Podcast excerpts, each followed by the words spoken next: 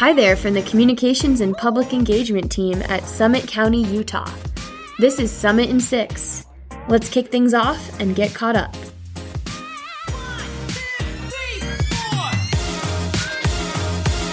Everyone, and welcome to a special edition of our weekly news podcast, Summit in Six. Today, we're lucky to have Summit County Clerk Eve Furse back with us for a third time, this time to cover information our listeners should know as the 2024 election cycle begins. With that said, Eve, thanks for being here and let's get into it. Thanks for having me back, Bridget. I'm happy to be here to share the information related to this year's elections. Things are happening a little differently this year, and the cycle has really already begun, so this information is important to tune into right now. Agreed. In fact, last week, the deadline to change your voter registration for the primary elections passed and the deadline to file for candidacy closed. I think that's a good place to start, Eve. What did we see come of the candidate filings? Well, we had a lot of them. um, we have three folks who filed to run for County Council seat A Roger Armstrong, Cami Richardson, and Tori Welsh. That's two Democrats, Roger and Cami, and then one Republican, Tori. On County Council seat B, we have Tonja Hanson and Betsy Wallace, both Democrats, who are running for that seat. And then County Council seat C, we have four candidates Thomas Cook and Megan McKenna, who are both Democrats. Democrats, and Byron Ames and Ari Ioannidis, who are both Republicans. Then for county assessor, county sheriff, and county treasurer, our incumbents file, and nobody filed against them. So they will all be winning their seats. That'll be Stephanie Paul for assessor, Frank Smith for sheriff, and Corrie Forsling for treasurer. For recorder, county recorder, we have two people who already work in the office, Greg Wolbach and Dallin Donaldson. And then we have school board candidates also running. In each school board district, we have three seats up District 1, 2, and 3. For North Summit District 1, we have one candidate, Susan Richens. District 2, two candidates, Waylon Bond and Walter Yates. District 3, that we have two candidates, Clark Staley and Maggie Judy. Then we move on to the Park City School District. District 1, two candidates, Ann Peters and Susan Goldberg. District 2, we have three candidates, Andrew Kaplan, Eileen Gallagher, and Dave McFawn. District 3, we have Danny Glasser, Wendy Davis, Crossland and Kathleen Britton. Then in South Summit, like I said, we have the districts one, two, and three. We also have District five running for a short term, just a two year appointment, because that's um, somebody who the prior incumbent had withdrawn from the seat basically after taking office. So in District one, we have Wendy Radke and Wade Wolstenhulme running for that seat. In District two, we have four candidates Dan Eckert, James Blazard, Garrett Carpenter, and Rex Anderson. District three, we have Linda Whitmore. And District five, we have Ty Metcalf. That was a lot. Thank you for sharing. Yes. it was a busy week. yeah, it's going to be a busy election season, it sounds like. Indeed. Um, so let's get into the process. Candidates have filed. What happens next? All right. So the next big event is March 5th. And there's, you'll see as we talk, there's a lot going on on March 5th. Um, but for our office, the big thing happening on March 5th is the presidential primary election. It will only be for the Democratic Party. Um, March 5th will also be the caucus night for both the Democratic and Republican parties in our county.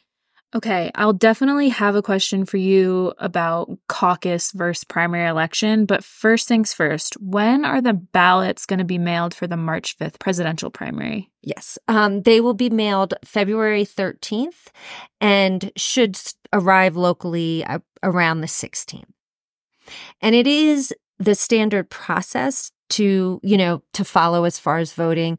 Well you can put them in a dropbox by 8 p.m on march 5th or mail them with a postmark um, of march 4th or vote in person at early voting on february 29th it is a leap year.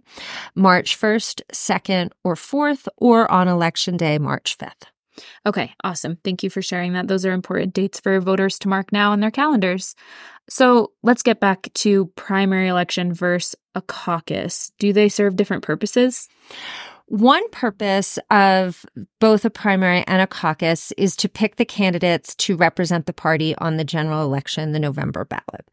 The Democrats will do that through a primary on March 5th, and the Republicans will do that through a caucus on March 5th. And that's for the president, for that position. So, in that sense, they serve the same purpose. Where the difference comes in is that a caucus is used to also select local party leadership for the next two years. We don't do that in a primary election. Both Democrats and Republicans will be doing that on the evening of March 5th. And how do they do that? People will meet with their neighbors at the closest of three locations that break down more or less on school district lines North Summit, South Summit, Park City School District in Summit County. Um, at each of those locations, people split up into their precincts. Each precinct selects two people to be their delegates to the county party and two people to be their delegates to the state party. That pair of people will be the ones who cast votes at the county and state conventions over the next two years. Okay. At a caucus, how do you know everyone in the room voting for representatives is part of that party? First, whether party membership matters at the caucus is up to the party. The Democrats, for example, allow anyone who wants to participate in the caucus night to participate. They do like to make sure you are participating in the right precinct. The Republican Party, by contrast, limits participation to those who are registered as Republicans. They also want people to participate in the correct precincts. To help the parties do this, the clerk's office provides a voter list that includes name, party, and precinct. That list is not complete, however, because some voters choose to have their voter information withheld from the political parties. And so we don't provide their information to them. If you are on the withheld list and you show up the caucus and are trying to prove uh, that you are registered, you can always pull up your own voter registration on vote.utah.gov and show that you are registered as a Republican, and then that solves that problem. Okay, awesome. So after a caucus takes place and delegates are chosen, um, how do people who might not have participated in the process find out who their delegates are? So they can call the party and ask whichever party they're trying to to con- connect with. And the contact information for each of those parties will be on their websites. Okay, so there's a lot happening on March 5th. Is there anything we're missing on this topic before we move on? March 5th also happens to be the last day for our office to verify signatures on petitions from unaffiliated candidates who want to be on the ballot. For county offices, they would need to get 300 signatures.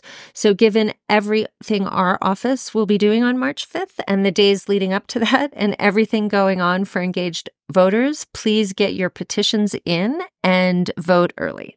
And I think we'll cover the signature process a little bit later on. Yes. So, we've covered the caucus and the presidential primary. What happens next? All right. So then after that, the next thing that happens are conventions. The Democratic convention for Summit County is on March 26th, and the Republican convention for Summit County is on April 11th. The state Democratic and Republican conventions will happen on April 27th.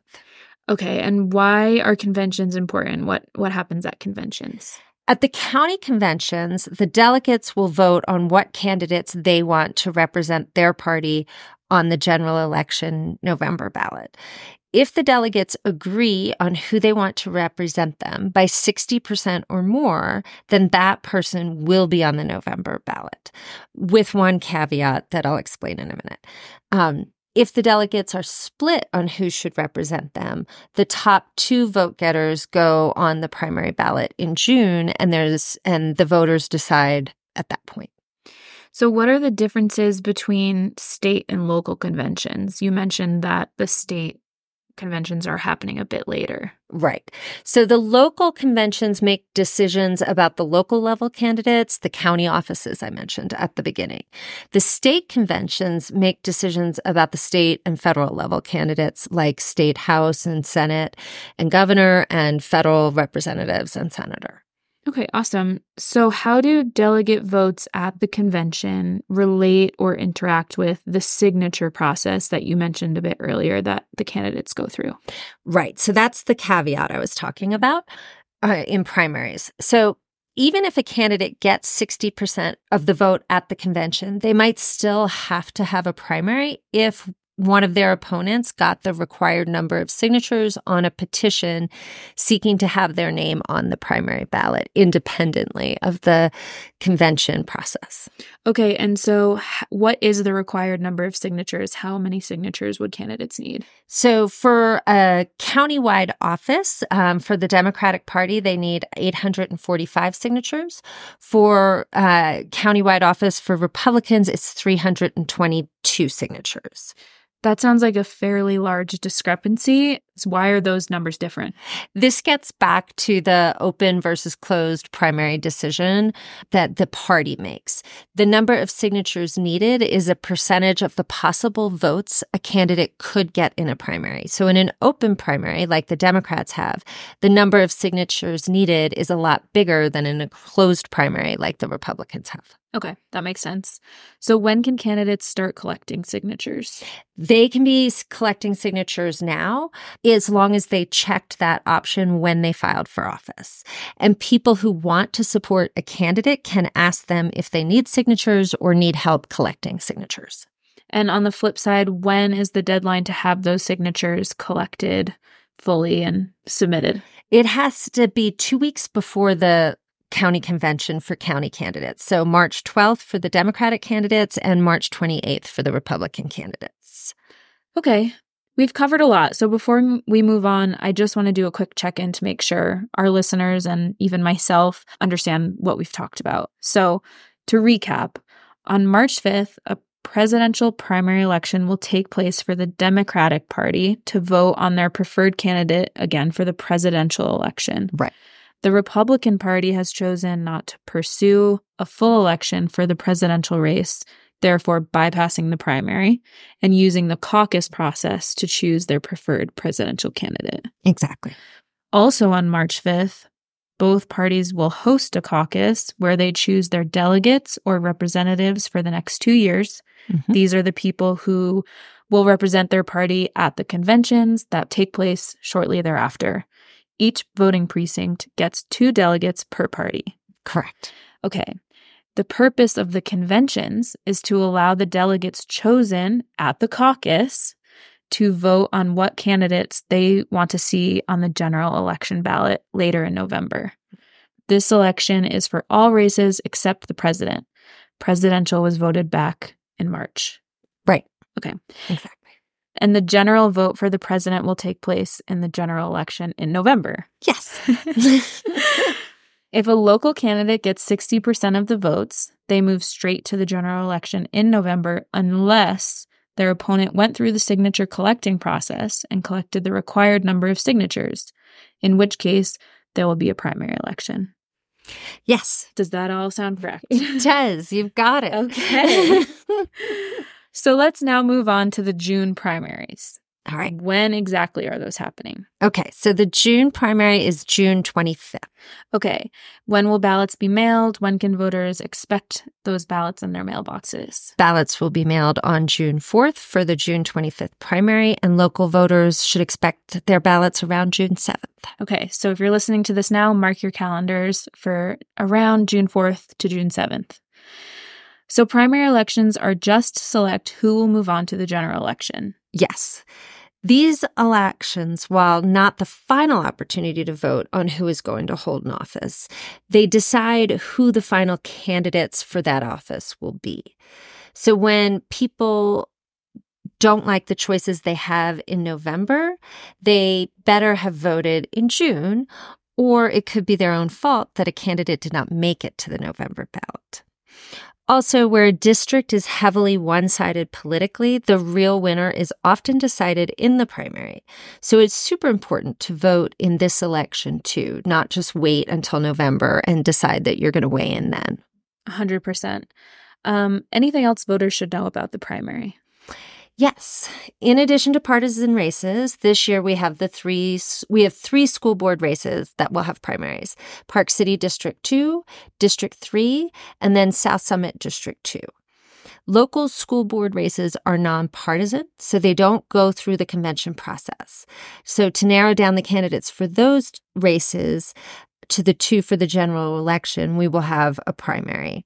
And um, all the voters in the precincts that fall into those districts will get a ballot. And then the top two vote getters will end up on the general election November ballot. Awesome. So let's move on to the general election, the one that's happening in November. What date is that occurring on? November 5th. Okay, and you already know what I'm going to ask next. when will the ballots be mailed? Slash, when can voters expect those in their mailboxes? Absolutely. Ballots will be mailed October 15th, and people should expect to see them locally toward the end of that week, October 18th. Perfect. And unlike the primaries, the general election ballot will have both the presidential and local races on it. Correct. Awesome. Okay, and that's really the process, right? So, key dates for our listeners to remember are March 5th, which is the presidential primary for Democrats and caucus night, March 26th, which is the county Democratic Convention, April 11th, the county Republican Convention, April 27th, which are the state conventions, June 25th, the primary elections, and then November 5th, the general election. Is there anything we're missing, Eve? Yes. uh, let's talk about the process for write in candidates. For sure. Um, how does that process work? So, if people want to run for office, but they didn't file at the beginning of January, they should pursue the unaffiliated candidate route while they still have time.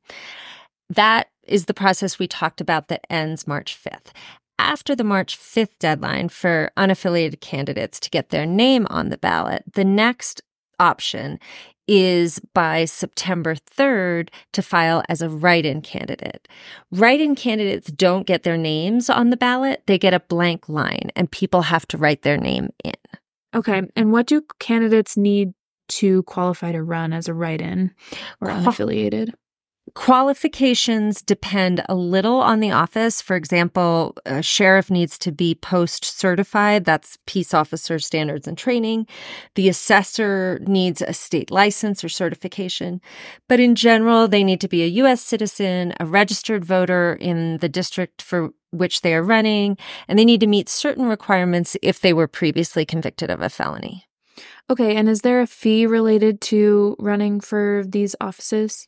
Yes, and it depends on the office. If people are running for council, that fee is $339.46. If they're running for recorder, treasurer, or assessor, the fee is $754.95. For sheriff, it's $501.55 because it's a two year term rather than a four year term. And for school board, it's $50 across the board. Other than school board, all of these quantities are, are percentages of what they will make when they're on, in office. Okay. Awesome. So let's shift gears. I also want to talk about timelines or windows when folks can change their voter affiliation or even just register to vote in the elections this year. Let's.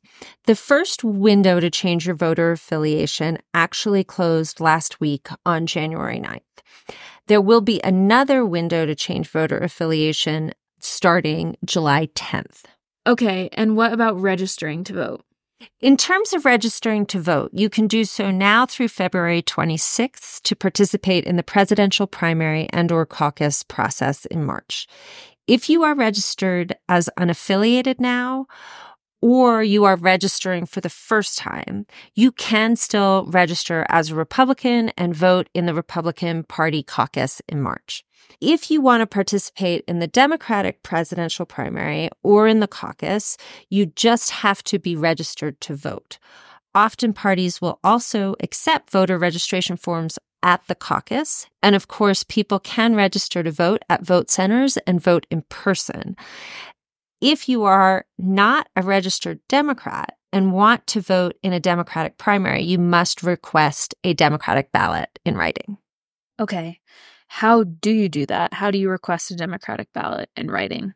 All right. So the easiest way to request the Democratic ballot is when you're registering to vote, there is a box that you can check to request to receive a Democratic ballot. And that's online at voter.utah.gov. In addition, we have a form available at summitcounty.info slash dem ballot where you can select to receive the Democratic Party ballot. There are other party options available, but it is likely that those parties won't be having a primary. Okay, good to know. So, what about the rest of the year? Will there be more opportunities to register to vote? Yes, another window uh, to register to vote will open up on March 6th.